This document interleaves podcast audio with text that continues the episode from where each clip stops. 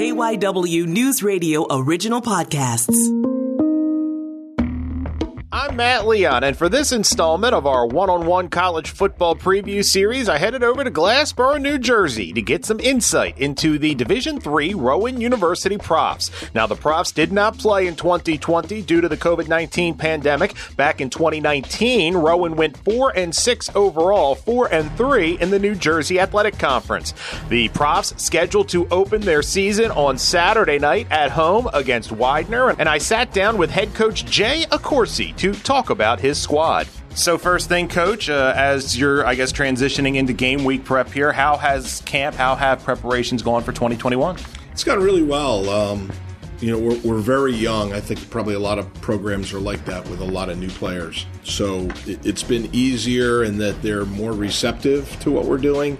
But again, it's been really challenging since it's a, a really, really young team. So, um, again, it's it's gone really well. Camp has gone really well. It's just exciting to be back, you know, being with the student athletes and, and doing what we do. How difficult was it over the last year, year and a half, kind of keeping the group together, keeping everyone connected, and, and stuff like that? And you know, for the longest time, I'm sure you were limited what you could do, where you could do it. I mean, just how much of a challenge was that? Yeah, it was uh, almost virtually impossible to, to try to do it. Um, you know, you look back even past a year ago when all the demonstrations were going on, and, and we had a lot of our players in the middle of those. And, you know, you're worried about them. You want them to be safe. You want them to be careful. You want them to express themselves, which they have every right to do. But you just worry about them, and you can't see them, and you can't touch them. And you know, it's it's that distance thing that was really hard. Um, so that was difficult because we were trying to reach them as best we could. Just trying them, just trying to tell them to be safe and careful wherever they go. Certainly express their feelings and their rights and their emotions and demonstrations and all that, but just be careful. You didn't want them in the middle of, of any problems, you know, or or have them get hurt, or family members or friends or loved ones of theirs get hurt, you know, in all the things that were going on. And then you know, fast forward a little bit, just talked to the players and said, listen, we're probably not going to have a season. You know, that was pretty much in the summer a year ago. We're just probably not going to have a season. We're not going to play in the fall. You know, we'll see how the spring goes. Um, you know, and then, you know, with our coaches, we rely on part-time coaches. Um, we don't have a complement of full-time coaches like some of the better programs in our conference. So our part-time coaches having them help, you know, they weren't contracted. Um, they weren't paid. We didn't have a budget because we decided as an institution not to play in the spring. Six of our conference teams did, two didn't, College of New Jersey and us. So, you know, we weren't able to, to do anything fiscally, which I understand, but it made it really hard. But having an experienced uh, coaching staff uh, made it much easier. You know, they just volunteered and they did their normal job just without getting paid. So I, I, I we owe, I owe, and the university owes a lot to them for what they did. Did you learn anything over the last year from just the day to day incorporating virtual meeting stuff like that? Are there things that you had to do out of necessity that are going to stick around because ends up it works maybe better than what you had been doing?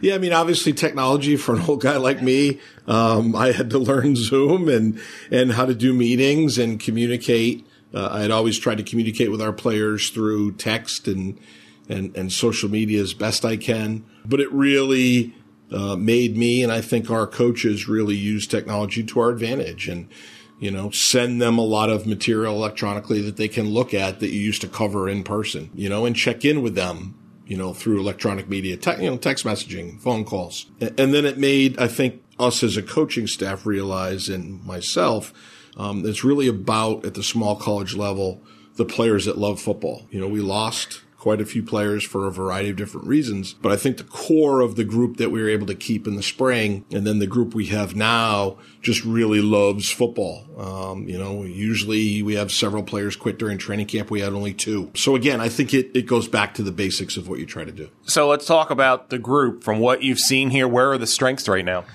Well, obviously the offensive line, we have a lot of players returning from that position, which we knew that was going to be the strength of the team. Um, you know, re- returning quarterback in Mike Husney.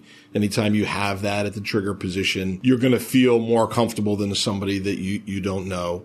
Again, on the defensive side, a couple of linebackers and, and uh, DBs that we feel comfortable about. So again, those were the areas that we knew, you know, we would have players coming back that played, you know, quite a bit for us. But overall, when you look at the roster, there aren't a lot of players that did that. So it's essentially a, almost a whole new team and a new program. Um, but I think that's good. It pre- presents a lot of great opportunities and you can really mold and shape a team like this and really guide them through it. We're really athletic. Um, I think from the logjam at the scholarship schools where they didn't turn over a lot of players, I thought, and I still think a lot of really great players fell through the cracks and, and we certainly got our share. So one of the more deeper athletic teams we've had since I've been here as head coach and even in a while, um, it's just young. We just got to be really patient. To that point, what was your biggest question coming into camp, and did you get an answer that you wanted? Just to see how the the new and and, and younger players w- would acclimate to what we're trying to do. And I thought they've done a, a great job. Um, the nice part is we're home for two weeks, so we don't need to hop on a bus and only take 50 something players we have a great opportunity in the first two weeks of the season to still look at a lot of players and dress a lot of players. Um, and find out a lot more about the players. I, I, don't think we really know yet exactly in just a couple of quick weeks, you know, what our team is about and who we are and, and what's going to happen with all those players. We have an idea with the returning players like we did, but there's so many other players that that that will be a factor in this season um, that we're just starting to get to know. With the returning players, uh, this is such an unusual situation with the basically the two year gap. How much do you see changing guys from you know, just the last time you saw them on the field to now? Have you just seen a lot of guys' growth? Is it maybe not as far just because there's not those game reps? Where how do you kind of gauge the the returning guys? It, you know, it's hard until you play against somebody else. Um, you know, we scrimmaged Monroe Junior College that has a wealth of talent and some really dynamic players, and we did pretty well, surprisingly to me. And then we went up to Army Prep and, and did a combined practice event with the prep team up there. And again, still very um, surprised with a lot of the younger players and how we how we were. You know, we saw the returning players in the spring, so we were practicing in pads. Albeit not like you normally do, but at least we were doing something. So you knew what you had with that group. It was that other large group that you just didn't know about. Uh, uh, but again, it's been very promising. You talk about the offensive line and returning quarterback. Is there a group, a position group that kind of holds kind of a key to this season that if they are able to come together and maybe hit close to their ceiling could really be a game changer? Yeah, I think it's the wide receiver group. I, I think there's, um, you know, there's a lot of new players at that position. We're, we're extremely young at that position compared to all the other positions. Um, you know, they're led by John Maldonado, who was elected captain, who had a, a really breakout year in 2019 for us. And, and it's his work ethic and, how he comes every day to practice and, and works in everything that he does that I think is permeated through the rest of that group. Um, there's some really good players in there. Uh, it's going to be interesting to see how that group develops. And, and I think that will have a large effect on as we start to make a stride through the course of the season and, and how good we can become. And you talk about being home the first two weeks, first game, Widener, one of the best local non-conference rivalries going. And I guess you'll get a really good feel for where this group is right out of the gate. Yeah, certainly. Again, that was one of the first phone calls, you know, I made during the pandemic, you know, was to make sure that we could, you know, secure that game and keep it going. And, and, uh, again, it, it, it has worked out for that it's a great game. You hop on a bus and you're right there. It's a local game against a really good football program and a really good football team.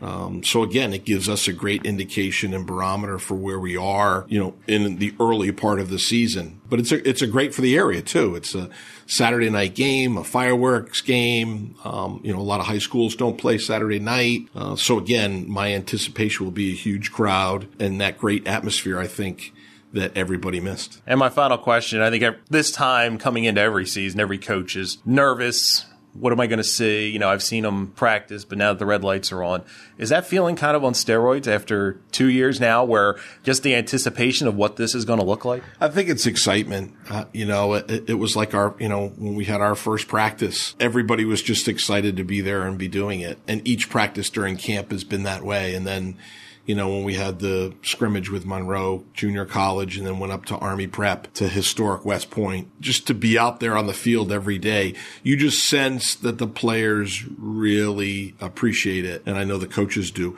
And again, you have to remember our players last year in the fall were out there, but we were six feet apart with masks, barely touching one another, looking across the street at Glassboro High School where their field's right across and they're scrimmaging and playing. So I know it was really hard for our returning players players to go through last year. Um, you know, for the high school players, they got a chance to play. Our players did not. I think our returning players have really embraced the opportunity just to be out there and do it. And I think that has kind of spilled over into the new players as well. It's excitement, I think, more than anything. And, and, and I think that's a great thing. And that is it for this episode of our college football preview series here on One on One. My name is Matt Leon. Now you can follow the show on Twitter at One on One Pod, and you can follow me on Twitter as well at Matt Leon 1060. Thanks so much for listening, and we will have another episode coming your way soon.